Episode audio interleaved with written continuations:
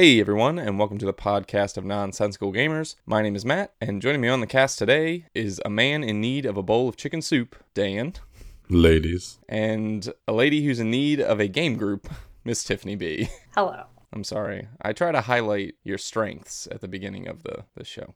I think it's more so that my game group is in need of me Oh, at this point. yeah. There are little po- there are their fault. posters of like a lost Tiff all around town. In case you don't know who we are or where to find us, or you forgot, you can do so on Facebook, facebook.com slash the League of Nonsensical Gamers. Feel free to shoot us an email at podcast at nonsensicalgamers.com. Head on over to YouTube, searching for the League of Nonsensical Gamers to check out our live show recordings, some playthroughs, and Tiff's wonderfully produced segments. You can also join us on the BGG Guild number 2077 to join in the conversation, or find us on places like Twitter and Instagram if you're just looking for a place to chat about some board games. Today's show is going to be a good one as usual. We are going to talk about some failed and flipped because Dan has torn through his Gen Con collection. We have some trivia on Kickstarter, our favorite topic, and then we are going to do a little discussion about gaming slumps, something very relevant to all of us at given times. But before we do any of that, we're going to jump right into what we've been playing, and I think it's only appropriate that I start this week because my co-hosts are still working through their their gameplays here. So Tiff, you uh you're in the show notes with me. What are you most interested to hear about? Let's go Raiders of the North Sea. So Raiders of the North Sea is one of the Shem Phillips uh, trio, I guess it would be called. It they're all set in this North Sea collection. This is a New Zealand producer, and it's he runs Garphill Games is the publishing company.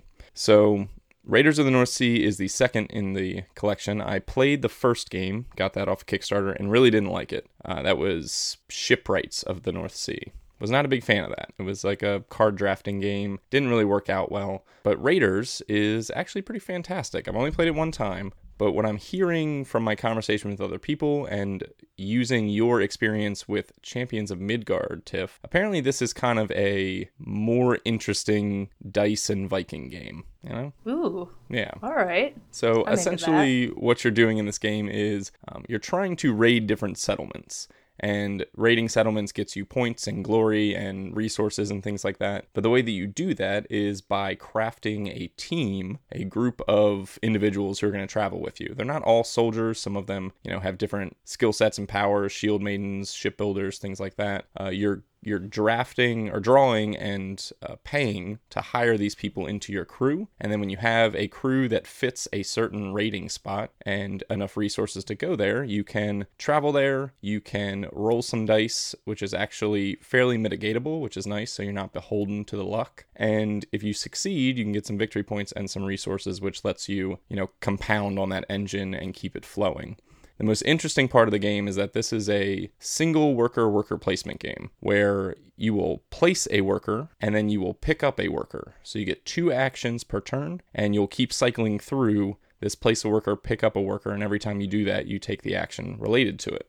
Each worker, there are three different colors. You've got black, gray, and white. And those workers let you go to different spaces. So you actually need to unlock through rating some of the more rare or powerful workers that allow you to go to the more rare or more defensible rating spots. So it's got this really interesting progression throughout the game where you start slow, you start building up when you get access to, you know, these more powerful meeples, you can go do more powerful rating and it kind of snowballs until the game hits its climax and ends. Really enjoyed this game. The art's by the Mico, I think is the pseudonym that this individual goes over. It's got a really kind of like gritty comic book style Viking theme to it. I really dig the game and I cannot wait to play it again. So, do you think it's something that you might be interested in given your trials of Champions of Midgard, Tiff? Well, I own it, so I'm encouraged to play it now. I think that it might be the game you were looking for when you grabbed that one. I like Champions of Midgard. I didn't hate it at all, but it didn't go over well with the person it needs to go over well, being my husband. So yeah, I don't know if the if it's a little bit better. Awesome. Now, I haven't played Midgard, so I can't say. I'm just going off of the conversations I've had with you and other people. Uh, I think it's really strong. I'm It- still holding you accountable. that's if I perfectly acceptable. I think that that's reasonable. uh, it's it's not you know it's kind of like midweight, probably low to midweight. It's not very complex, but it's got a satisfying progression to it that I really enjoyed. And we played it at two players, so that might you know lend some credence to you getting it out on the table with your husband, Tiff. Alrighty. Dan, the man, go ahead and blow your nose once or twice and tell me what have you been playing. I don't feel so hot, so I'm not going to get anything complex. But let's talk the least complex thing I played, but something I had fun with, and that is Suspicion. Uh, this is a, I don't know, a deduction game in the same vein as like your Clues and Mystery of the Abbeys. Uh, the cool thing about this is a Target exclusive game. It's done by some, I can't think of it off the top of my head, but it's some design studio that has produced this set of a couple of games for Target specifically, and they've also recently come out with the Harry Potter Hogwarts Battle deck builder game. It's the same company, the same design studio that's designed both of these, and I've heard good things about the Harry Potter game, especially for families. But I'm always in the mood for a deduction game, especially a new twist on one. And Suspicion was uh, had some really cool elements to it. Uh, number one, uh, I really like the art style of it. The components were were pretty top notch. This game, I got it. It retails at Target for 19.99, and I actually got it on sale for 15. So you you can't really beat what's in the box for 15 bucks. It's pretty impressive. Um, nice little chunky meeples for each of the characters that have the the character kind of I guess screen printed on them. Nice little cardboard gems, and the cards were good quality as well. And then it comes with a pad and some pencils uh, for the deduction piece of it.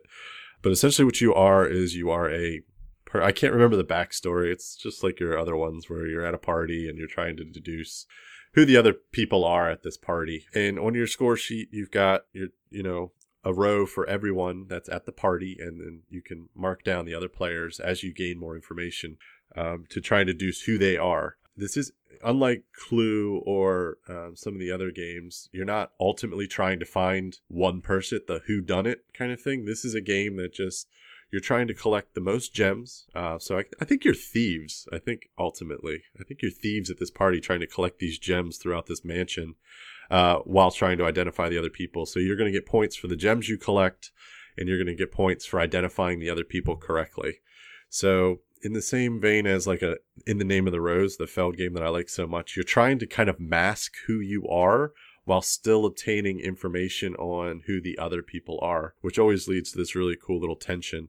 Um, and the way they do that is is kind of unique. the The board is split into twelve rooms, I think, in the board, and in each room on the board is printed either one or two of the different gems. There's three types of gems. There's the the yellow, the red, and the green. And on your turn, what you're going to do is you're going to uh, roll two dice, and on these dice are the different characters, and the die faces that show up are the characters you're going to move this turn. So you're going to be moving these characters, and then once you've moved these characters, whether or not you are that character or not makes no difference. Um, you're going to play a card from your hand, and on this action card is one of two things. There's an action at the top and an action at the bottom, and you're going to take both in any order you choose. The bottom action is always the portrait of another character. Okay. So when you play this card and you use the bottom action, you're going to look at where that player is and you're going to pick one of the other uh, players around the table. Okay. And you're going to ask them if their character is in sight of the character card you played. So if I'm on the, the middle row, you're going to look at horizontally and vertically from where they are on the grid. And if, if I ask Matt, are you, you know, Colonel Mustard, aka the yellow person in this game? If he, if I can see him, he's going to secretly slide me a card that says yes or no, and I'm going to look at it, and from there, I'm going to be able to, you know, gain some information about who Matt is or who Matt isn't, uh, based on kind of the other questioning I've done throughout the game, etc. One of the actions is if you are in a room, your character with gems labeled on it, you can choose one of those gems and everyone gets this information. So if I chose the red gem, everyone around the table knows that my character is in a red a room with a red gem. You're trying to position your character secretly in a way that gives away the least amount of information to the other people while collecting this gem uh, because that gem is going to get you points at the end of the game. Then there's other actions that just let you randomly take a gem, so that doesn't give away any information. There's other actions that let you move a character to any room. There's a couple of different variations on the action piece, but it's a it's a really simple mechanic. But I found it to be kind of elegant in the way that they did the deduction piece of it. I thought it was really neat. Um, we played it at four players. Um, I think my only qualm was that for me, it was a little bit easy to deduce who everyone was. I did it. I, I picked Steve out on the second term, and it, it might have just been the luck of the cards in my hand versus my positioning of the characters, etc. Uh, but I picked Steve out right away, so that eliminated him, and then I just had to worry about Matt and Smee. And then at the end of the game, you just count up your gems, and whoever has the most plus the characters you identified wins. So I I liked it overall. I thought again for 15 bucks, that's a steal. I thought it was a lot of game for that price point. Uh, again, the production quality is great. I'd be interested to play it at the different player counts because it does go all the way up to six players, which is great so two to six players. All in all, I, I liked it. I'd, I'd recommend checking it out if you're at Target. It's hard to be mad about a $15 game from Target, even a $20 game from Target. It does have some pacing issues, though, where the biggest thing for me, I think that everything you said about like the, the good qualities of it are accurate. It's got some interesting deduction. It's you know, a little bit more game than you would expect from this title, but the pacing, because the game doesn't end until one of those gem stacks is gone, at least if four players was the issue because you you gain information at a rapid pace. So if you don't deplete the resources at a rapid pace, you end up like our game where everyone knew who everyone was. So the deduction piece ended up being kind of a moot point and it just mattered about who collected gems and we even tied on that as well. So that it was weird how we were all kind of even because almost too much time passed and I, you know, maybe the gems would go faster in a five or six player game, but at least the game that we played had that issue where we couldn't once I found out who everyone was, I couldn't end the game fast enough to take advantage of that that I, you know, that I knew who everyone was and everyone else hadn't figured me out yet. So it was a, a bit problematic there in, in terms of the game mechanics and things like that, but you know, still fun and you know, 15 bucks who can really complain? It looks good. I'm surprised how big that box is and things like that. You know, like just overall the production is is pretty over the top for fifteen dollars, twenty dollars kind of thing. So it was cool though.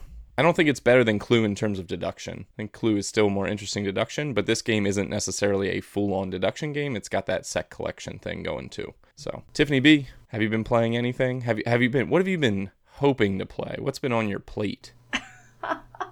Well, I mean, I have my top of the stack, and I have that it all set out on my table, just like staring me down. But it's not getting played at this moment. Sorry, I haven't even started board game club yet at school, so a lot of my usual outlets for gaming are not happening right now, just because. Yeah. I've been playing lots of Lords of Waterdeep. If you want to hear about my trials and tribulations with that. Are there any other apps or, you know, Boîte à Jeux or, or any of those things that you've been digging into? No, not really. I mean, I a lot of times I'll just play a game on my phone to feel more gamery. Yeah. so I've I've played a couple games of Stone Age lately just because I'm like I need to play something that Yeah. has meeples and just feel better than constant Lords of Waterdeep because I'm just constantly being bombarded with mandatory quests and getting very pissed off at that game all the time now. You, I think you've paid your dues on Lords of Waterdeep. I don't think you have to play it anymore. I know, but we play a game and then it's like, hey, you want to play another game? I'm like, all right, maybe I'll win this time. I don't know why everybody plays mandatory quests on me. I never win. Yeah. Anyway, I'm sorry. that's that's my whining about Waterdeep minute. All right. Well, Tiff is Sorry. is a bit of the reason why gamer slumps is coming up today in the discussion topic. So we will chat about that in a little bit. Not to highlight Tiff's misfortune. We're going to get you out of that slump is the plan. but I will go ahead and talk that. about another game that I've been playing. Been playing a lot of Grifters, which I picked up from Indie Board and Cards. Uh, it's on my top of the stack, so I at least got one game done. That's good. And Grifters is a game that we actually highlighted on a Kickstarter spotlight one time because it's a, a really interesting card and hand management game that involves like a cooldown mechanism and it's also got some really stellar artwork. So the game is not terribly complex. All you do on your turn is you can play a card or you can play a group of cards. You always play those cards into your first of your three slots, which are called nights because thematically you're trying to, you know, run odd jobs for the mob and things like that. Uh, you know, typically you do those things at nighttime. So you play some cards. If you play a single card, you get to use its ability. If you play a set of cards, it it allows you to go on a job, which is essentially a like a set uh, contract completion thing. So if I have three reds or three reds and a blue, I can take the contract and get the benefits. At the beginning of your turn, all the cards you played shift one day, and anything that falls off of your player board, you know, goes from night three to the refresh place, you'll get to pick up at the end of the turn. So that's how your cards cycle through. They've got this three turn lag time before you get to play them again. So, really interesting to kind of manage that. Uh, the game, I think, overall is a lot of fun. I really like the hand management system. I like the idea that I've got to weigh what's valuable now, what can I wait on, when are my cards going to come back to me. Uh, it I played it at 2, 3, and 4. It's paced fine because you actually add in new contracts depending on the number of players. So it scales in that in that way. Um, I do think that overall the game is not it's not overly memorable. This isn't this isn't the top of my 2016 or anything like that. I think it does one thing in a really clever way and I like that and it's fun but it's not a game to write home about. I don't know that everyone needs to go out and buy Grifters, but I think that if you can get it cheap or you get a chance to play it, or if you like interesting hand management, Grifters is actually really cool. And I still play it and love to put combos together and love to try to chain things. Um, I'm still discovering, you know, what cards interact with what and what cards are useful when. It has a little bit of balance issue in terms of some cards interact due to the number of players that are playing. So in a two-player game, cards are significantly less valuable um, than others. When you play, you know, if it's steal from each opponent, you only have one opponent. That's a less valuable card when you only play two two players. But that gives you something to think about. You know, I don't want to go for this card this this game. I need to plan accordingly. So, things to think about. It's only 25 bucks. You can get it for like 16 or 18 online if you're into that. So, I'm happy to have it. I was excited to get it. I'm still playing it. Most of the people that I've played it have been okay with it. Not overwhelmed, not enthusiastic or ecstatic, but you know, it's a solid little game. Okay, cool, good filler. So I'm really liking it. I've played it probably almost ten times now, and uh, it'll it'll stick around. It's cool. I know Dan got to play it too. I don't know if you have any thoughts, Dan. Um, it's not memorable at all. it's got that one little cool mechanic of the cooldown, and the rest of the game is just a snooze. And just to caveat that, just for people out there, this is not like this is hand management with a ton of take that in it. Like you are stealing cards from people, you're stealing points from people, you are switching cards with people. Like this is a ton of just player interaction. So I, I just want to caveat that out there because I like hand management a ton but I I'm one of those people that does not like steal from mechanics. I just I just I don't want that in my games. I don't like it. I just think it detracts from the fun parts that I am having with it. That oh randomly oh you're gonna take two of my points in my card. That's that's cool. Like I, I that just takes away from any strategies I had, and you have to play tactical in that instance. And as I've said before on this podcast, I'm not huge on highly tactical games, and I don't really like take that game. So um, but I, I understand that this is a type of game that people will like. So if you are into those highly interactive player count games, not player count games, I don't know what I'm saying, highly interactive hand management games, then there you go this is for you. And as Matt said, it's cheap. The art's kind of nice. Um, but overall, I just felt like once you got past that hand management part, nothing about it, as, and memorable is a really good word, Matt, you chose well. Um, nothing about it was that interesting. You're just playing a hand, a set of cards and taking a contract and then taking a couple points and then likely losing those points in the next turn. So I, I yeah, I, I, understand why people like it, and um, but yeah, the big thing for me is I didn't really like the the take that aspects of it. Dan likes his mobsters to be nice, high fives and donuts all around. Well, it, there's no theme in this game. Pictures all right, Dan. Cards. What else have you dug into? We'll do one more game before we move along. All right, let's talk Dreamwell then. So, Dreamwell is a Kickstarter project that I backed and was just fulfilled. This is from Action Phase Games, and I apologize, I don't remember the designer's uh, name off the top of my head. Um, I do remember the artist's name because this was the giant selling point on the Kickstarter, and that's Tara McPherson. Um, this was loud and proud on, all throughout the Kickstarter page and the updates and everything, um, and her artwork is all over this game. Um, it's essentially an abstract set collection game. Um, the game you are in this crazy dream world that I, I, don't know. I was high on some cold medicine yesterday, and this still was very trippy. So, um, play this with caution if you're susceptible to seizures. I guess is what I'd say first and foremost, because it's, it's it's really trippy, uh, but it looks really nice on the table.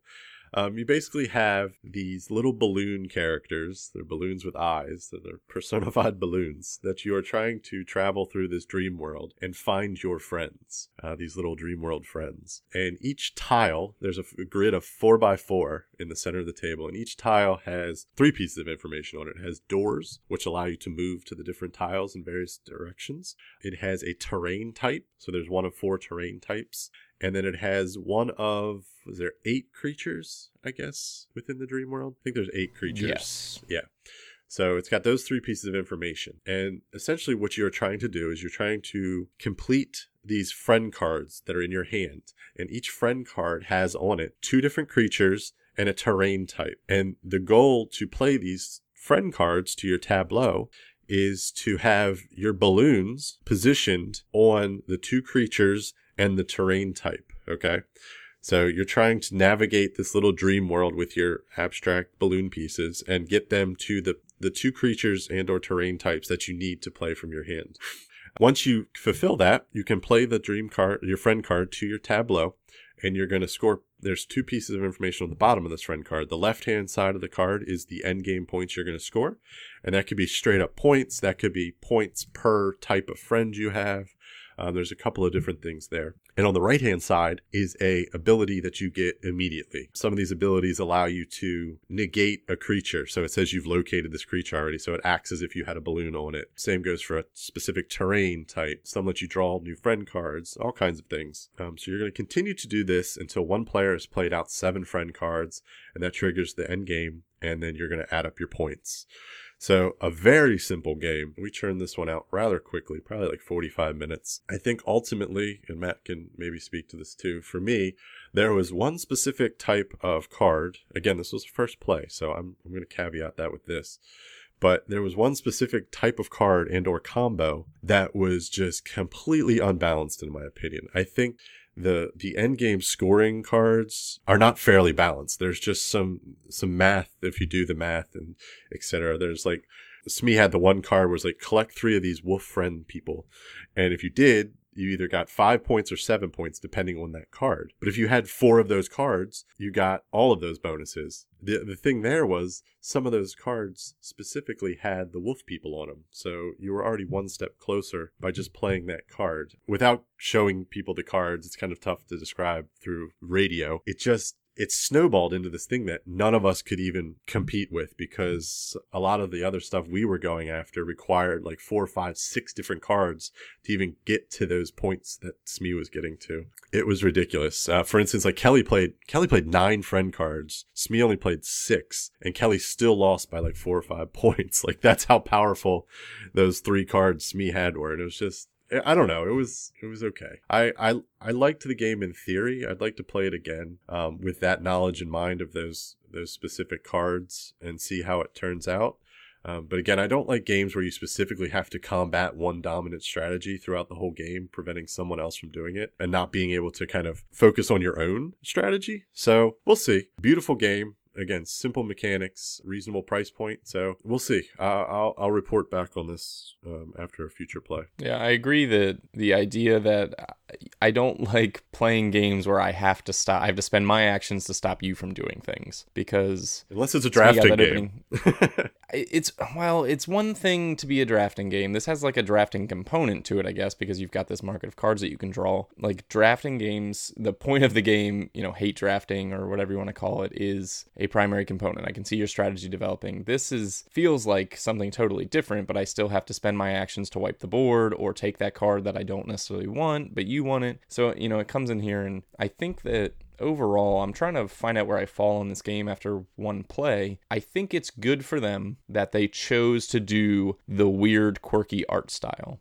And it makes perfect sense that they would spend their time highlighting that art style uh, because Nick Little, who's the designer, don't know Nick Little. Sure, he is a wonderful guy. Uh, I find this game completely uninspired mechanically you don't do anything in it. All you do is move around, and we technically did not play the advanced version, which allows you to flip the tiles. But being someone who plays many, many, many games, um, just kind of at face value and, and thinking about it, I don't see how the combinations of twisting and flipping the tiles would really make this game all that more interesting because all you're trying to do is get your little balloons to here or to there. So on your turn, you grab a card that you want to complete and you try to move your guys. And if you happen to grab a card and be close to, you know, if you get the right combination of cards and you only have to stay in certain areas, you move less and you can complete more and, and be more efficient. Um, but in general, I found the game completely un- uninteresting from a mechanical standpoint. The artwork is super weird, super quirky. I, I get why people are interested in it. It's off the chain. It's uh, this is like a TIFF game in terms of theme because it looks like a bad acid trip. Uh,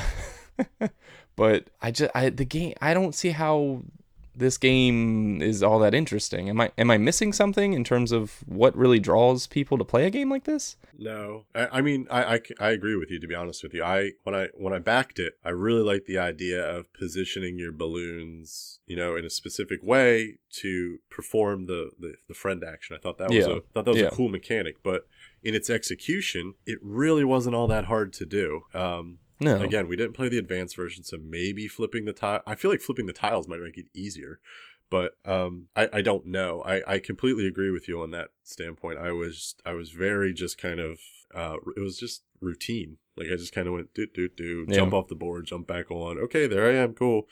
Maybe it's just I don't know. And the fact that you can rotate like.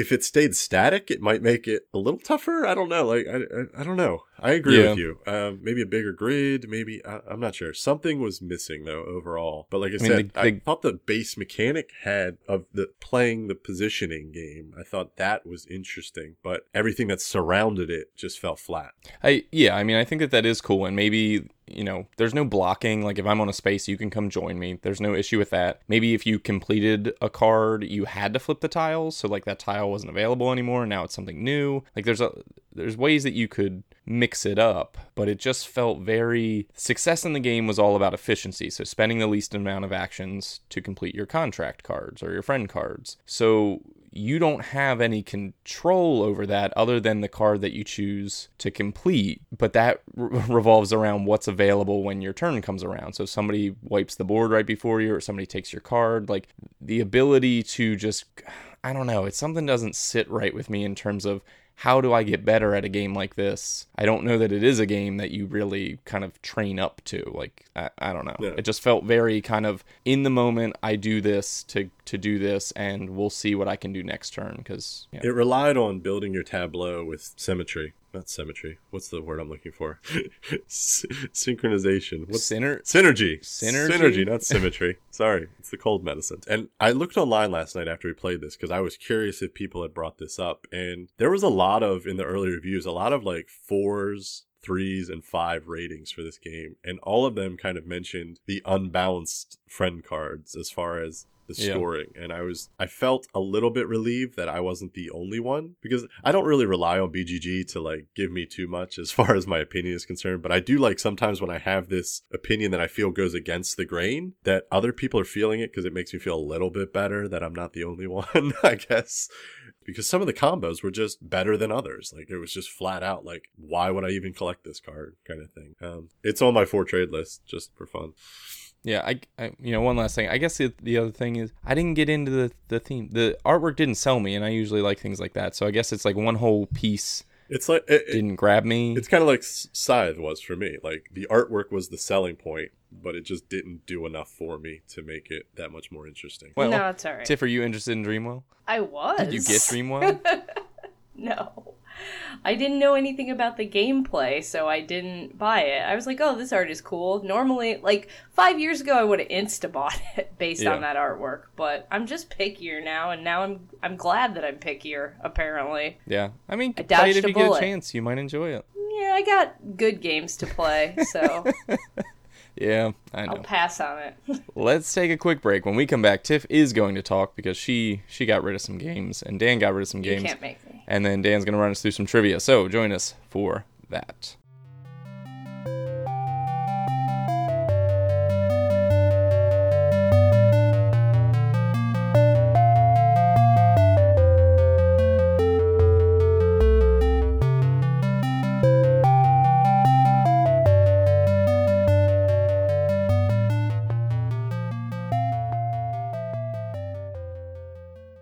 Right, everyone, we are back, and we are going to jump right in to a segment just for Tiff. Well, Dan's going to be there too, but I want to hear Tiff's lovely voice. We're doing failed and flipped. Dan and Tiff have gotten rid of some games. I don't do that because I'm me. So, Tiff, what has left your collection, and what have you gotten in return, including potentially glorious, glorious dollar bills? Oh, I was gonna say I sold some games recently. I haven't been doing many trades. I don't have time for trades.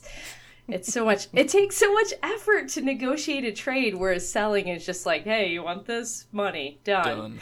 And uh, I got rid of one that kind of surprised me. I put it up on BGG for like a good amount, and that was my copy of Dungeon Run from Plaid Hat Games Yeah. and it was new in shrink and it's out of print and it was never getting played here. I bought it in the height of my plaid hat fangirl days. I was like oh i love summoner wars. This is based in the same universe. I need to have it. It's a dungeon crawl. There aren't enough dungeon crawl games.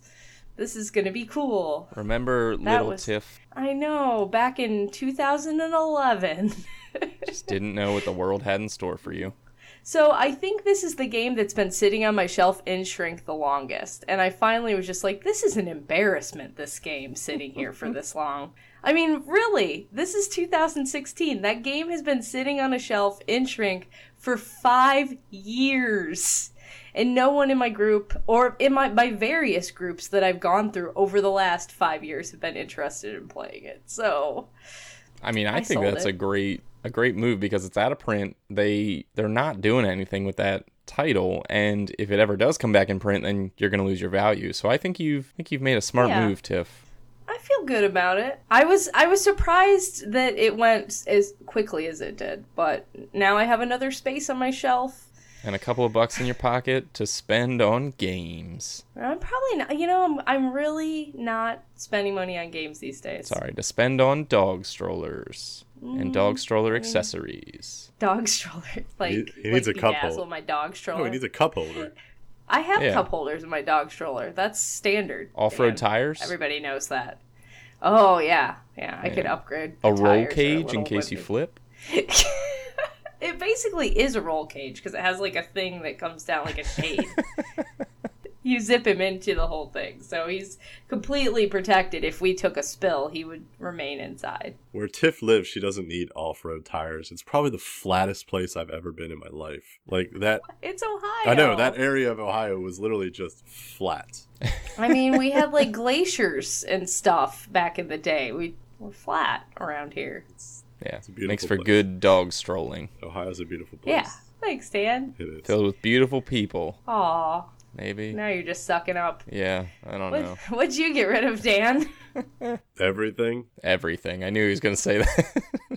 Um, so I basically purged the entirety of my Gen Con purchases. Um, I've spoke on this before. So, um, Oceanos sold, thought it was okay, didn't need it at this point. So I sold that, got my money back, actually made a couple bucks on that. Lotus, again, that one I actually, I liked that one, but it's not something I need at this point. So, as I mentioned before, I got a game called Bullfrogs that I love that gives me that little card play area control that I really enjoy. So that that one's where I would go to before I went to Lotus. You know, with the caveat that Lotus is phenomenally good looking and looks awesome on the table. That little gimmick of the cards splayed to form a flower is it's awesome. It works. Good game, just didn't really need it. Uh, Terraforming Mars, as I mentioned before, that one was sold um, during the final scoring of the game. uh, again, I I like it, but that's one I'm willing to to wait on, and I don't. Yeah, I got other games that I'll play before that. Um, so Dan got uh, 63 points and $70. Yes, basically. Grimslingers, I sold to Matt because he wanted it. What up? And it was one I bought kind of on a whim, knowing that Matt wanted it, and I had interest in it. But it, as I read more into it, as when I got home, I realized that he was going to get way more use out of it than I was. I parted with it, but it's still He, he didn't make any money off me. nope. That's fine. I was to buy it anyway, and I've already played it. So, And now Dan can play the campaign with me. Yeah, that's fine. I don't need it taking up my shelf space. It can take up yours, which is perfectly fine.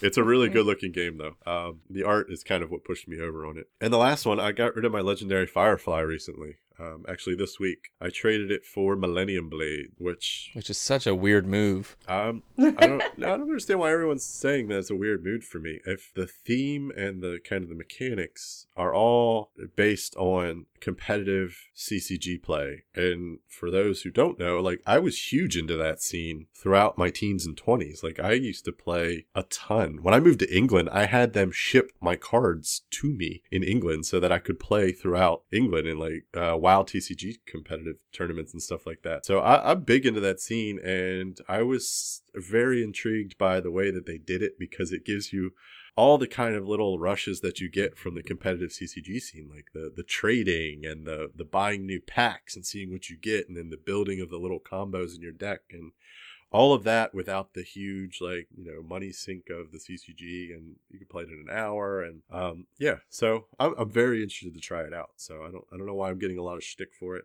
I might hate it, but um Because it's a hyper thematic deck building game. but it's it's not like your typical deck building like I'm not saying so I, I'm all for this. Like I want to play it and I think it's really cool. I hope you do like it. I'm not knocking you for it. It you gotta admit though, knowing yourself, this is a little out of the usual. Well, I, I traded one for one. I had a deck building game that I thought was subpar, and I traded it for one that's hopefully not subpar. So we'll see. That's fair. The reason why I threw this originally up here for failed and flipped was I like what was bad about Legendary Firefly? I didn't get to hear anything about it. Legendary Firefly, uh, we didn't even finish the first campaign because the thing killed us like instantly. It was ridiculous, it, and and that's not a bad thing. Obviously, a co-op you want to be challenging, but I didn't find I didn't find the mechanics all that interesting. And one of the reasons I got rid of Legendary, my Marvel one, like I just thought they could have done so much more with it. There was a lot of theme in the cards themselves, but again, mechanically, I just didn't see how how to go about doing it. I, I don't know. And again, it was already on thin ice because that art is horrendous. And as I played it, it just made me I didn't think it would bother me as much as it did. It just made me angrier and angrier as I played it. I was like,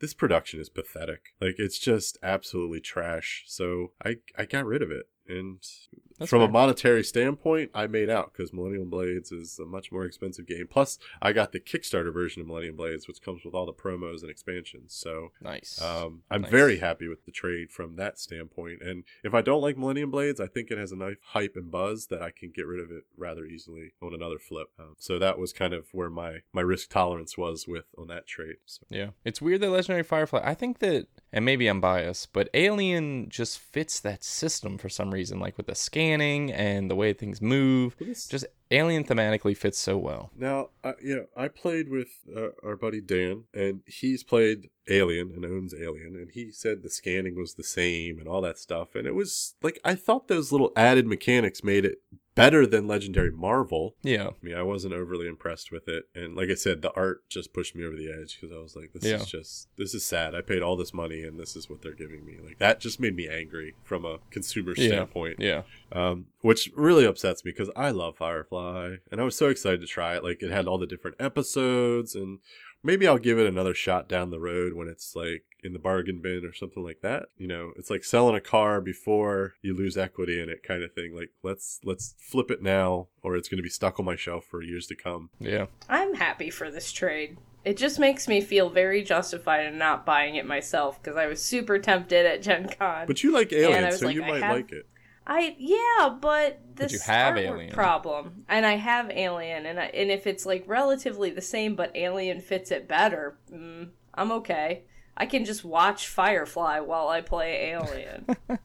Yeah, see, I have no interest in the Alien IP. Like, I'm the Firefly and the Predator and the Marvel ones are like the three that really hit home for me. I have no attachment. You mean to you're not going to be getting Buffy next year? I mean, if it was just a Uh. box full of like Sarah Michelle Gellar pictures, I'd buy it. Now, I think what we've learned is Firefly games should not be bought immediately. No, I, I like the Gale Force Nine one a lot. fool But me see, once. even their best one, the Gale Force 9 one, is not a game that you needed to rush out and buy. It's widely available, it's on sale all the time. Like, it's a game that you can get. Yes, but it's Easily. it's an IP I will I will try quicker than most because Well, and I, I think it. you're lucky because you're an expert flipper, and you also like everyone else loves Firefly, so you can flip the dice game. You can flip Legendary. Oh, like you oh, can that dice you can game. buy these and play them and get rid of them quick enough before anybody realizes the jig is up. Yeah. Well, this game was 400 times better than the dice game, so we'll put there. Wow.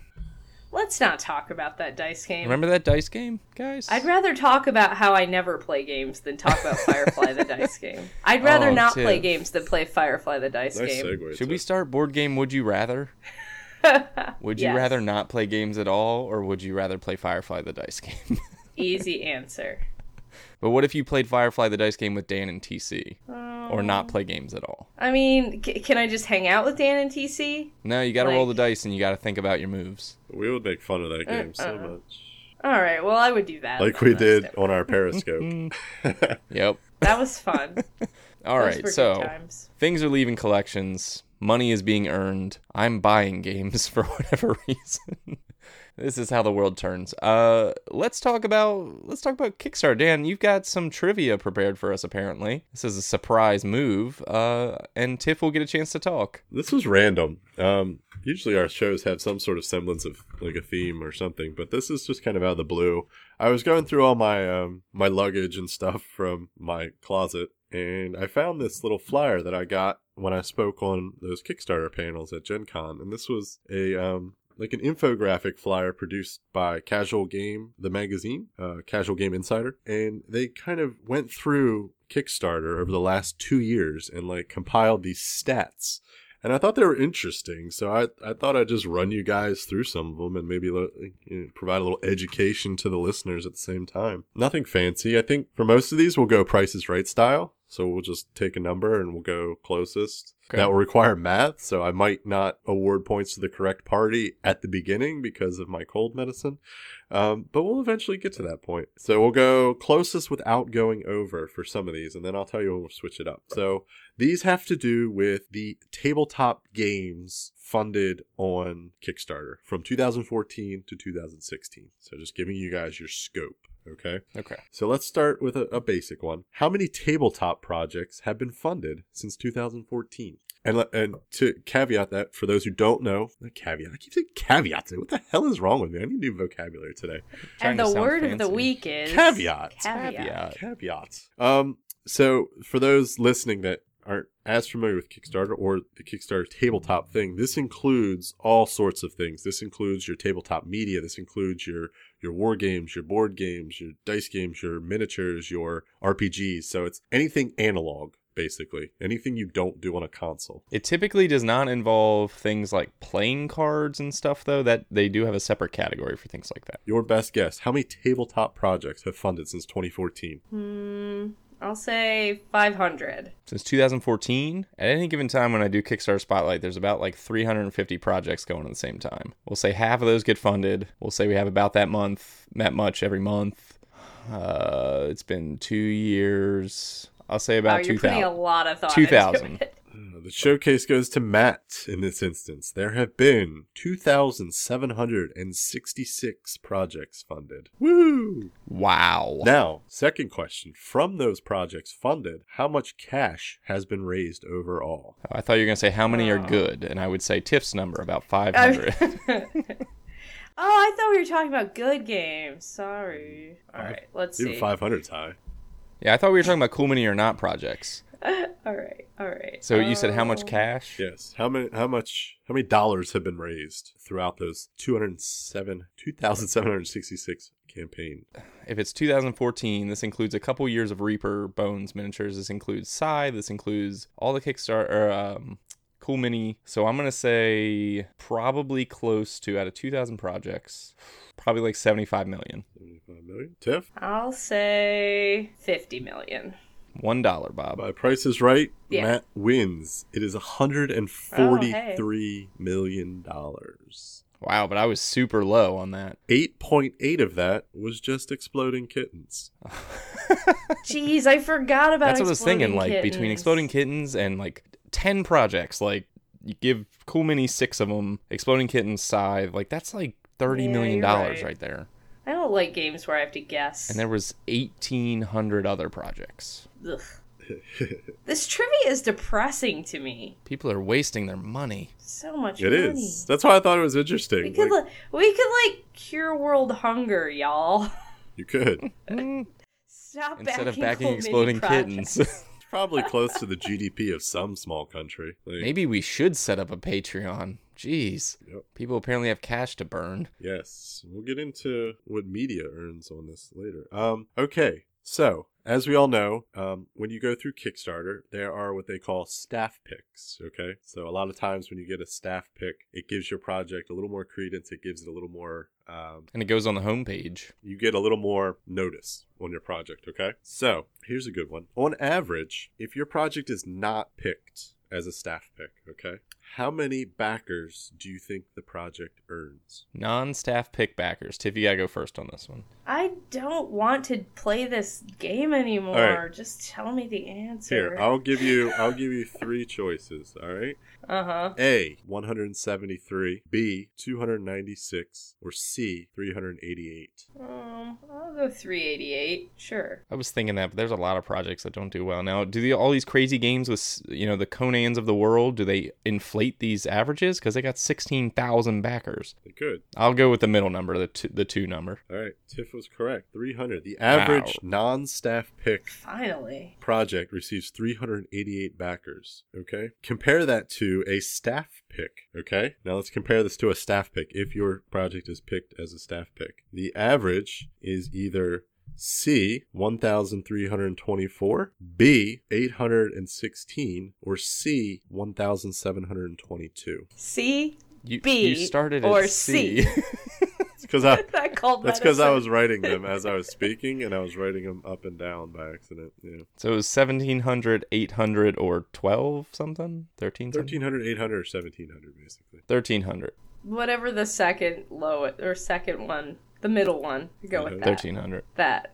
Yep, you're both incorrect. The average ah. backer Oh. count for a staff pick received 1,722 backers. That's insane. Yes. So, Okay. But wait, how do they pick staff picks? Do they pick staff picks based on so the, the stat they're giving here is they're saying 34% of projects are chosen as staff picks, okay? And they raise 64% of the total funding. My question would be like, do they pick staff picks after they get popular, or do the does it help them get popular? You know, is it is it an increase from 300 to 1700, or is it a project that's already doing well becomes a staff pick kind of thing? I'm just working off an infographic. I don't have this data. I gotcha. Well, I'm just thinking. I'm thinking for our listeners out loud.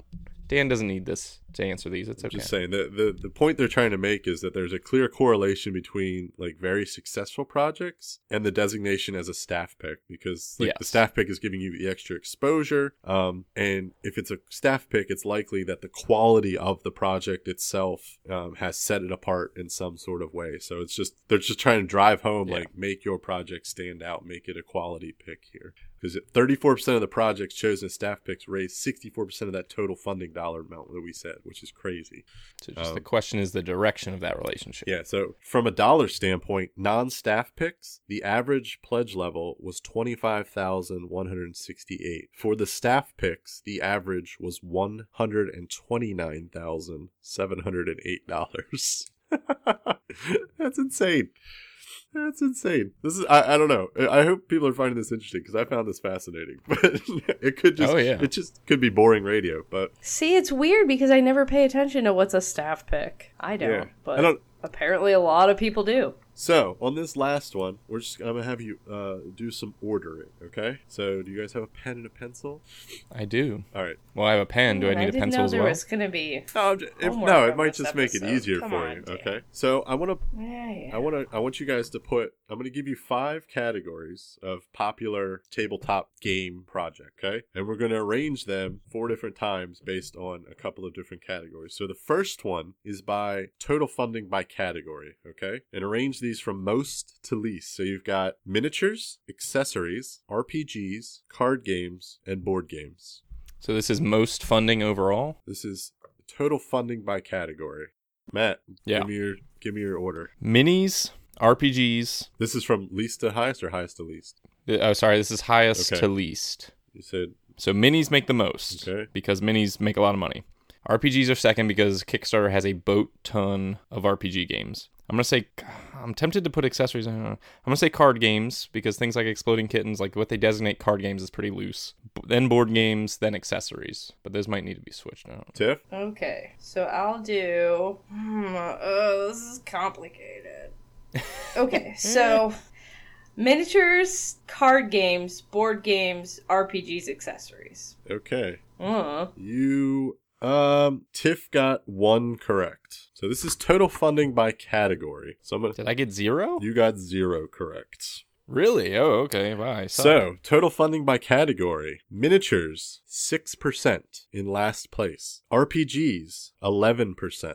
Accessories, 12%. Card games, 18%. And board games, a whopping 34% of total funding in the category. Now, for the sake of our listeners, I won't make you do this for all these other ones, but it's funny how that, so that's total funding by category, but then you break it down even further. So, if you look at average backers, it goes board games, card games, RPGs, accessories, miniatures. So we all think mini- it's kind of funny because we all think miniatures is this like end all be all for Kickstarter projects. yeah, but are miniatures board games considered in the board game category? Like, I'm Yeah. sure, yeah, some board games that have miniatures. I'm sure these when they say miniatures, it could just be straight up pure like RPG miniatures or something like those those uh, ones Matt mentioned before. The I can't think the The Reaper, Reaper bones, and stuff like that. However, miniatures come in at the top if you look at average pledge per backer. Miniatures blow it out of the water with ninety-seven dollars on average for the the backer. Um, yeah, because that's your one or two armies for a hundred Yep. bucks. Followed with a tie of seventy dollars for board games and accessories, and then RPGs and card games. So it's pretty interesting. And then if you go to average um, raised per project, board games is far and away the winner. Board game projects in the category have raised fifty nine thousand on average, compared to the other four categories are in the twenties. Wow. So some pretty cool little statistics here. Uh, I hope that wasn't too boring, but um, it was just it was a really little cool. I'll try and maybe scan this or something, or find a link to it to put in the show notes because it was just a cool infographic. If you're into Kickstarter and kind of like dissecting and discussing it, it was um, it was an informative little read. I was. It's funny that uh, this comes up. I was actually just. I backed a couple games. I backed like Pentaquark, and I think I backed Word Domination. And whenever I buy back too many games, I'm sure Tiff got the emails. I always think about my backing habits. So I actually went and looked and was like, how how out of control am I right now? Being me, I put them in an Excel spreadsheet and started playing with a pivot table. Um, I have backed significantly more games. I've, I started backing in 2013. 2016 is my most backed year, but I've only backed 45 projects overall, and my average backing is still only, it's below $40. So I feel okay with that. I'm spending less than $40 on, you know, on average on the games that I buy. And that's including things like Scythe, which are increasing that average. So I feel okay. But Kickstarter is kind of crazy how it gets away from you. And I know you guys are, are good, patient Kickstarter users now, and I am not. I'm a child. So, but cool. Let's go ahead and take a quick break. When we come back, we're going to talk about how Tiff is not playing games and round out the show that way. So join Ugh. us for that. It's just a 20 minute segment of Tiff sighing a lot.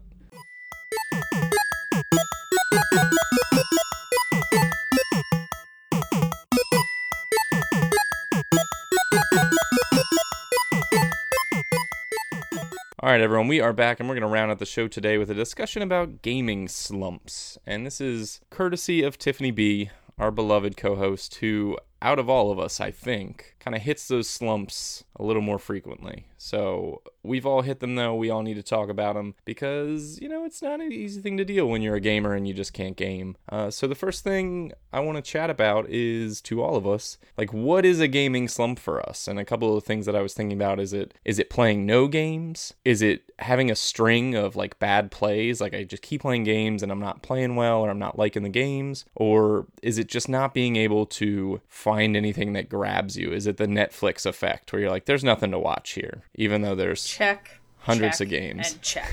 All Well, those things. talk about it.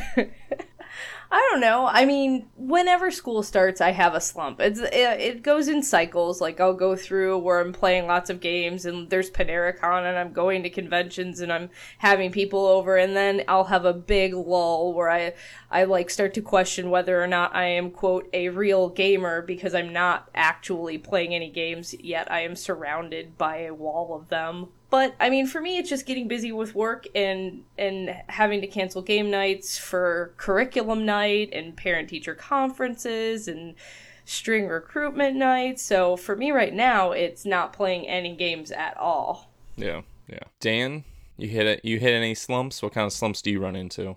I hit two types. I hit ones where I don't play games just because I get busy and I don't live within the vicinity that I have access to most of our play group. Um, so I get in those spots where I just, you know, I've got family things involved or I've got work or stuff like that. I just don't get to play.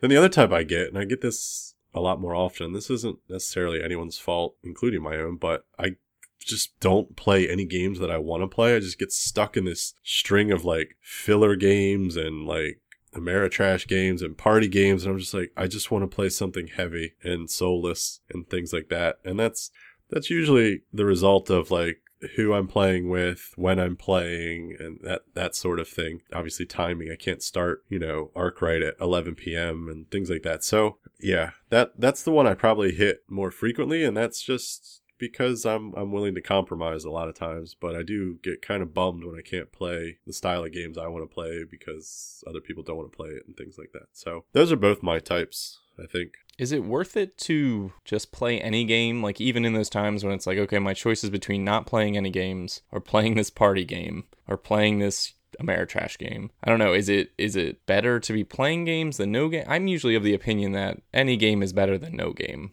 but I don't know if you guys share that view. I think I mostly share that view. I don't know because there are definitely games that I would rather not play any games than play that game. We already talked about one of them. Yeah. Like I would rather sit and watch TV than play Firefly the dice game. It there is something just generally satisfying about sitting around the table with your friends whether you're like super into the game or not. Yeah, that's fair. Dan, I don't know. I, I'd be interested to hear your answer. Like, uh, do you think that any game is better than no game, or do you really just kind of want to hone in on what you want to play? I mean, yeah, I, I guess a little of both, but I think this is where I get ragged on and people think I'm like this elitist to some degree, but I have no issue saying, no, nah, I'm not going to play that game. I'm going to sit it out. I've done that with you guys plenty of times when you guys play party games or lighter games that we played 40,000 times that I don't really feel like playing again or something along those lines. Like I have no problem sitting a game out um, that I don't really feel like engaging in. And that's not because I'm trying to be like Uncle Scrooge, Bah Humbug, and all that stuff. It's just, I don't really feel like playing it. Like it's just kind of like any other form of entertainment. Like sometimes when I sit down to watch a movie, I know know I'm not going to want to watch, you know, a drama or a comedy. I want to watch an action thriller. So it's the same sort of thing for me. I kind of, my mood dictates what I want to play a lot of the times. So, and it, I do that at cons a lot, and it seems to bother people.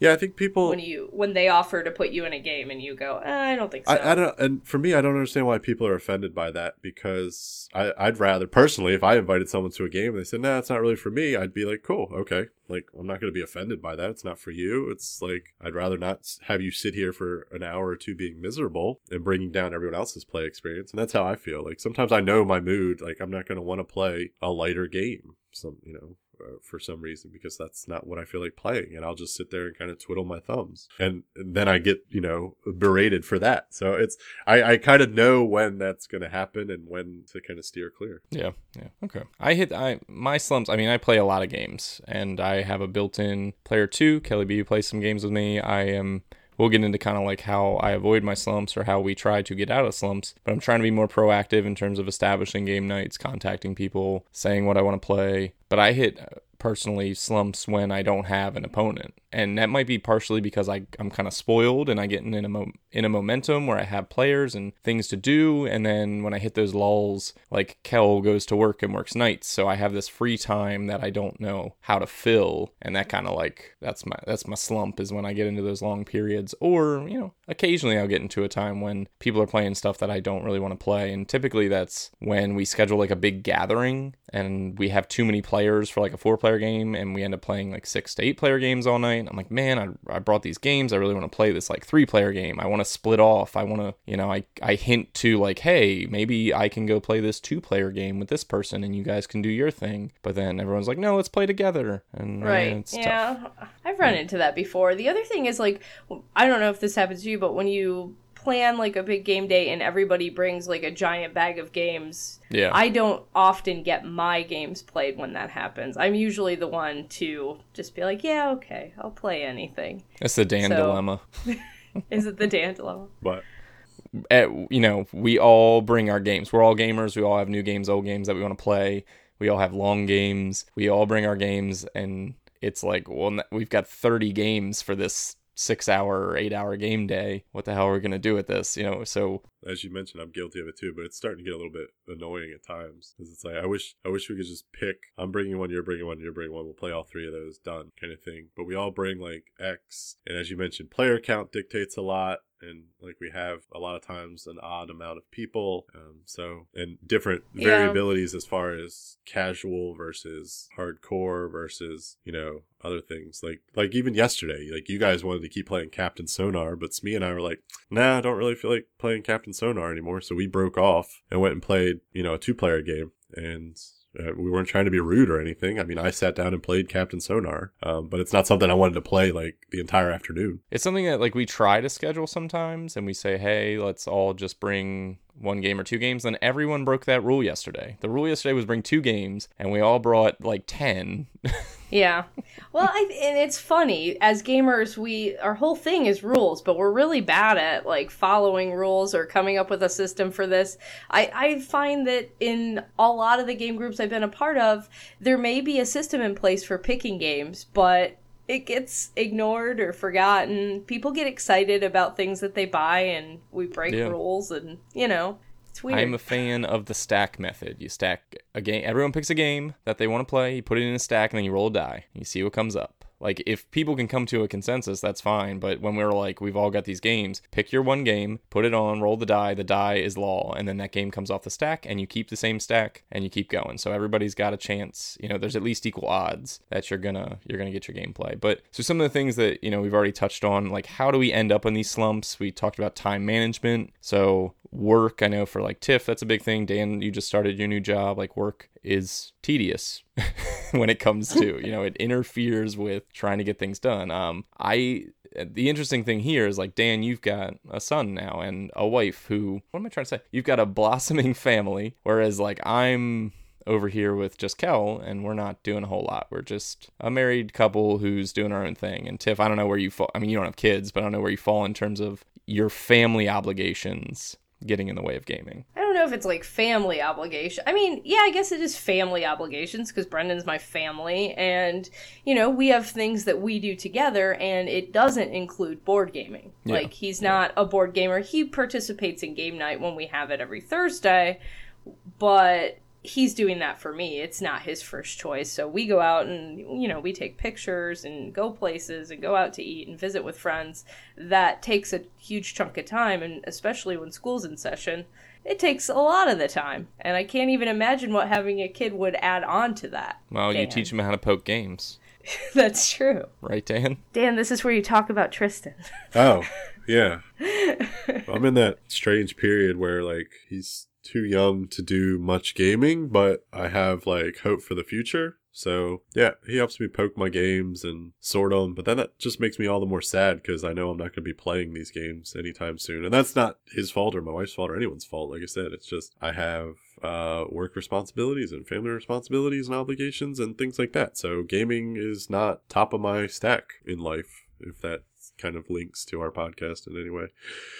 Yeah i mean it's a priorities thing right? You know you're gonna pick your family before games and it gets it gets even tougher when we're talking about producing content you know i feel really bad when i don't play games and i i have a lot of stress over not playing games because i you know i feel like i don't have anything to talk about on the podcast if i don't Well, and here we are with our discussion topic, you know? Dan and I love you very much, Tiff, and you can always come here and talk about whatever. You know, and you watch can have you an talk about whatever. Yeah, no, I know. I mean, you can always have an opinion. You're informed enough, and it, I guess this is the the idea that like even when we're in these slumps, do you need to be actively participating to still consider yourself a gamer to, to still consider yourself like not in a slump? Even if you feel like in a slump you know just just what do you do to get out of these things? So your interest levels are waning or you're out of sync. One of the things that i was thinking about is like just consuming content or being out in social media and just kind of being in the world even if you're just kind of like treading water you're not playing anything but just kind of being up to date. Does that help? Does that make you feel more integrated and help you kind of pull out of that feeling?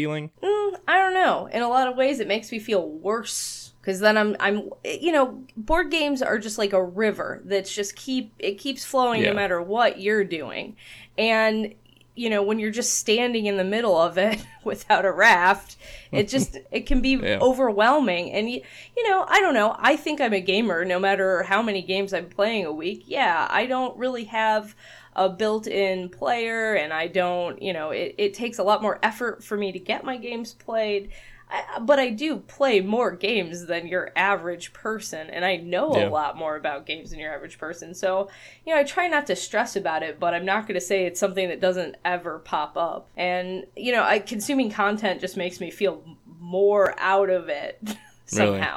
Like it, if I'm not playing games, I'll generally not be like you'll see me disappear from Twitter for big hunks of time, and it's because I'm not playing. Hmm. Interesting. I, I sometimes try to use it to kind of, I don't know, comfort myself. I'm like, man, I'm not playing games. This is a bummer. I mean, sometimes it has that effect where it would almost like bum me out more, but you know, listening to other people being in the know, maybe I'll try to like write something or like think about the content.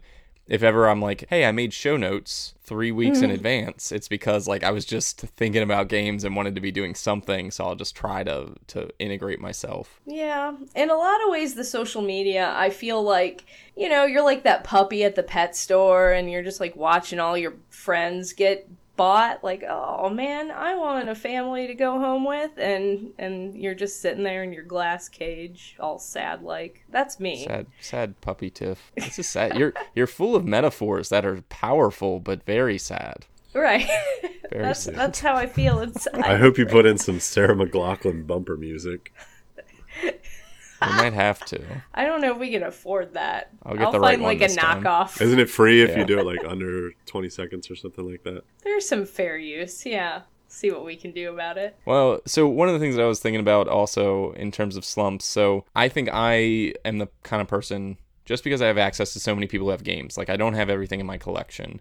And sometimes I look at my collection like that, like I mentioned, the Netflix effect, and I think, I don't know what I want to play. Like none of these things are jumping out at me.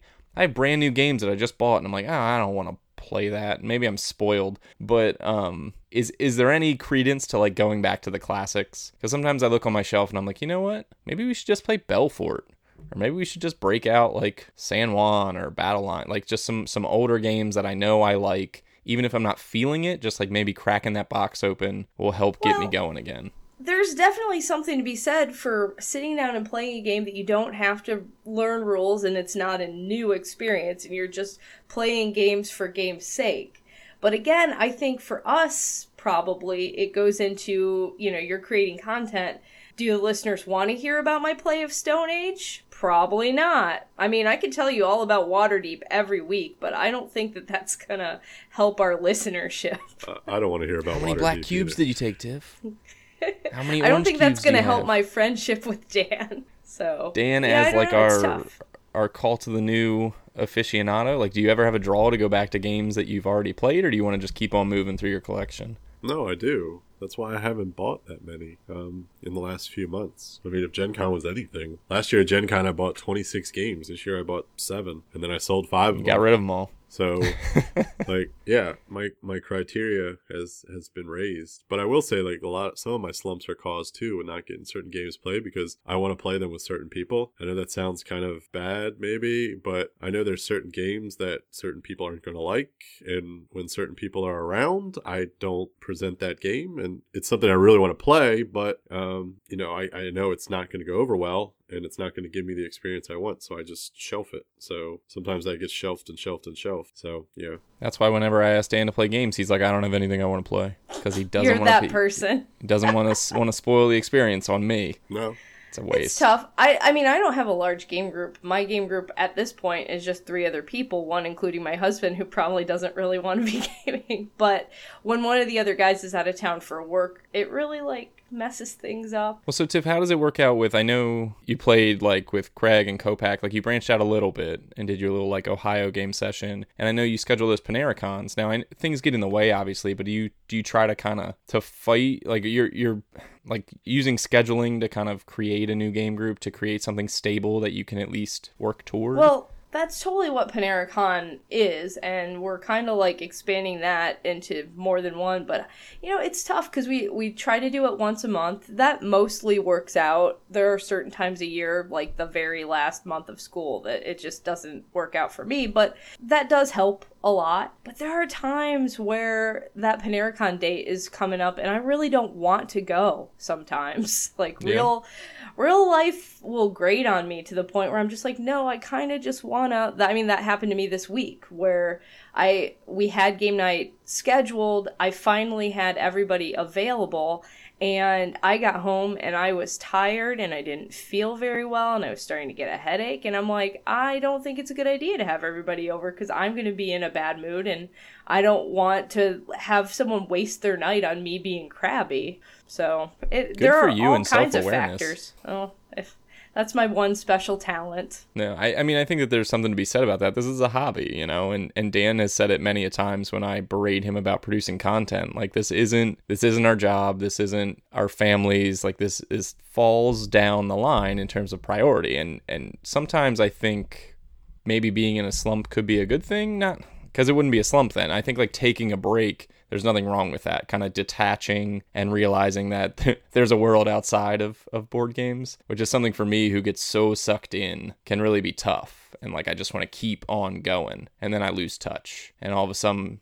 uh, like I'm I dress like a meeple, and I Wow. things like that. Yeah, To, to get back into it. Yeah. Cosplay as board game pieces. as a meeple. Yeah. Sure. I realize that I'm making choices regarding gaming that are causing me not to game. Like, this isn't, I can't blame anybody else but myself. I am busy with school because I care about my job. I add private lessons to my schedule. I have a choice over how many of those I teach. I have an extracurricular, you know, board game club. I have an extracurricular chamber orchestra. I'm adding things to my schedule because I want to do them. They do keep me from gaming, but it is ultimately my choice and I, I try to remind myself that that I want to be doing these other things and board gaming is fun but it doesn't I don't have to do it every week to be a quote real gamer and uh you know I try not to feel bad about it but that's a hard thing to do when everybody around you is playing games and I don't know Yeah. I mean, this is this, this is a real conversation, Tiff. yeah You know. I, I like to keep it real. I and I I've talked to other gamers that have these same problems. Like you see the content. I mean, there's a new podcast every ten seconds uh, uh, Yeah. of of people gaming. I mean, there are just there's so much content, and it, it makes you feel like. There's all this game. How do other people do this? I've said that so many times. I you know I don't know. They end up like me. I'm not a very well well rounded person, Tiff. You know. Yeah, I guess so. I saw on the show notes that you meant you put solo gaming in there, and I'm trying to get a little bit more of that going on. Yeah. Because I when wasn't I sure if don't- that would help fill the void. I lo- you know I started with solo gaming in a lot of ways because I started with the same problems that I have now. Like I don't have a group of people that are maybe as into this as me, trying new games every week, that kind of a thing. Like they like playing games, but they don't have to play the hotness. So in order to do some of that, I started playing solo games and it does work. It it gives me the same feeling and a, and a lot of times when I'm in that like I don't want to be around people mode. Solo gaming's perfect. I just Yeah. got to motivate myself to get out all the pieces and yeah, solo gaming helps, I think. Dan, you've been doing any solo gaming? Nope. Ha. I wasn't sure. I know you were doing coin series games, things like that. You've been getting some some different stuff floating around. I wasn't sure if you were digging in at, at all. Nope. If I want a solo game, I'll play a video game. I say that all the time. Okay. Well, I want to round it out with just like a successful thing that I've been doing lately in terms of trying to keep my gaming going, but in a very manageable way. Is like I've I've been scheduling. So for the last couple weeks, about a month now, I've been using Facebook events to schedule a game night on Fridays because Fridays was always like hit or miss. Sometimes Dan comes down, he's available. Sometimes people are around. And uh, what we did when we were doing Pandemic Legacy is we did Friday night game nights for a little while, and it, and it worked out well to to schedule. So I send out a Facebook event. I pick a game from my collection at the moment is what I'm doing, and I say, you know, this is the game what the game night will feature. We can play stuff after it. I, I have no problem, you know, picking a game after. But when you come in, this game is going to be on the table and it's going to be set up. And I had people pick like their scythe factions ahead of time, their runebound characters. So I had literally they you walk in and sit down and the game is set up ready to go. Your personal spot is ready. I post like watch it played videos or tutorials so you can, you know, look ahead of time if you want to. If not, I'll teach you the game. But I'm finding some success with it because people can look at the event and say, Can I come? Because I do this about a week ahead of time. Can I come? Do I want to come? I know what game's going to be played. You know, can I stay for this part? You know, it, it just helps to make game night more manageable. And I found some success with it. Dan's not on Facebook, so I just text him, like, Hey, we're playing this if you want to come. And maybe I can Yeah. find a different scheduling tool. But I, I really like how it's working out. I could see that being super successful, but when you describe it, I'm like, that sounds like a lot of work. Like if someone else in my game group were doing that, it would motivate me to come and play games, but it sounds to me like you're kind of the ringleader in your crew and and that's what it is for me. So when we play games, it's the most exhausting for for me. And I don't Yeah. know. I that's why PaneraCon works cuz I'm not the organizer of it. Yeah. Yeah. Well, So- I, I try to keep it manageable in that in that it's one game, and I try to give Yeah. my players and myself a week. So when I pick the game, I pick a game I want to play, and that's when I'll break out the rule book and just leave it like on my bedside table. Work my way through it over a week, refresh, get ready to go. And it, and it does excite me when I see that people are coming, I guess is the other thing, because sometimes I'll go, we'll schedule a game night and I'll go, and I don't know when people are going to be there. I don't know what we're playing. Like I get excited when I know I get, you know, we're playing this game. It's my responsibility. I like setting it up. I Thursday night, I Kel's at work. Take some time, have a beer, set up Runebound for an hour. It's great. Loved it. Had fun. Well, You know, maybe I need to give the Matt way a try. I don't know. It's just something I, I think that's there's value to scheduling. Like Dan points out, people bring in too many games. I think that you know this is a very specific measure, but even just like tell me what, pick a game that you want to play, and we'll put it on the list, and that that will be the game that we play. I have no problem, and I even get I I like that a lot better. It wastes so much time trying to pick what you want to play. So true. So All right. I find I'll success report in back. scheduling. I'll try it. I'll try Matt's scheduling system. You're like my intervention. You're my gaming intervention specialist. Well, that's what we need to do. We need You're to pick a, me some an online game night, Tiff, and schedule. You put it on the books. We pick an online game. I'm there. We'll be there. You put it on the books. That's what I Dan can come too. from you. So, yeah, I don't. I, Yeah. don't mind. I like leading the show. I like knowing the people are coming, like to the to the game night. That's exciting for me. So, anyway, gaming slumps. We all hit them. We can get out of them. There's different ways, but it's also not a bad thing to be in one. You just don't get to listen to Tiff talk at all in the episode. We should start a thread on the guild. I'd like to hear other people's gaming slump stories to make me feel Yeah. better. Comfort if you need me. to know where to where to go talk about your gaming slumps, you can do so on Facebook, uh, facebook.com slash League of Nonsensical Gamers. You can always shoot us an email about your board gaming slumps podcast at nonsensicalgamers.com. We'll start a thread over on the BGG Guild number 2077. You can go to guild.nonsensicalgamers.com.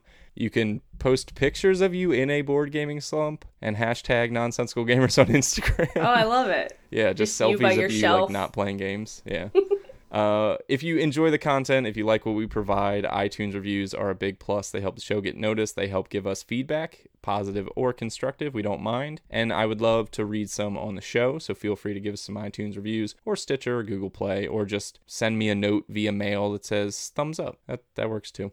Uh, it's been fun on episode 52 here. If you want to reach out to us personally, you can do so on Twitter. Tiffany B, if they want to chat with you about organizing game nights, where can they do that? I am at inept gamer. And Dan, if they want to talk to you about how much all Firefly games are bad, where can they do that? At League Nonsense or at Scandalous underscore dad. And you can find me at Cinnamon Bun spelled phonetically. I saw a tweet from Dan where some uh, one of our listeners, I suppose, was asking for the Cinnamon Buns handle, and I guess it is that bad. I'm not changing It's it, It's bad. You but I know it's bad. create an alternate like that. Nope. Nope. Okay. You got to put in work if you want to follow me on Wow. Twitter.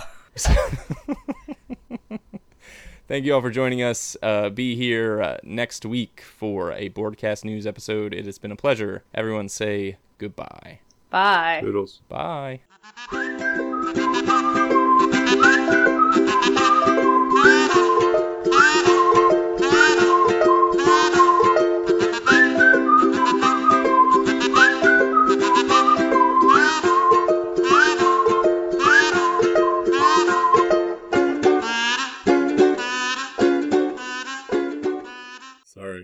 That long explanation, but that game, I don't know, that game was perplexing. I really wanted to like it. It didn't like in the moment I wasn't upset about it. No, I But then I'm reflecting on it and I'm like, wait, I just I remember being on my phone and just not caring and like a game like I'm the kind of guy who's like gung ho about everything. So if that game didn't grab me, then I'm like, well, shit, it didn't grab. I me. think what for me was the um, it was the ability to move off the board and then back on it wherever the hell you wanted yeah, to. you could just go wherever you want. Yeah, it just cost you one extra action, but it was like okay. Within two moves, you could be wherever you needed to be. if you much. if you took that out of it, it might make it a little more interesting because then you got to rotate things and plan, and then yeah, yeah, I don't know. Maybe I played it wrong. I'll have to double check on that. I always feel bad when we yeah, don't like we'll something. double check. Uh, It rounds us out as reviewers. We don't have to like everything. There was there was there was a bunch of people. I mean, I say a bunch. There was at least five or six of the early reviews, and there was only like maybe Yeah. fifteen of them that were like, no, this is like a three. Like this was one. it's per- getting eights overall. It's like a seven seven. Um, yeah, but if you read the comments, people haven't played it yet. A lot of them are like Yeah. Kickstarter backers. I'm like, you didn't play it. Well, yet." that's the thing is I think that they just they slapped a crazy theme with some crazy artwork on it and said let's see if this sells because they I don't think they had a game to stand on. If you picked any other theme, there's no way this would be doing well.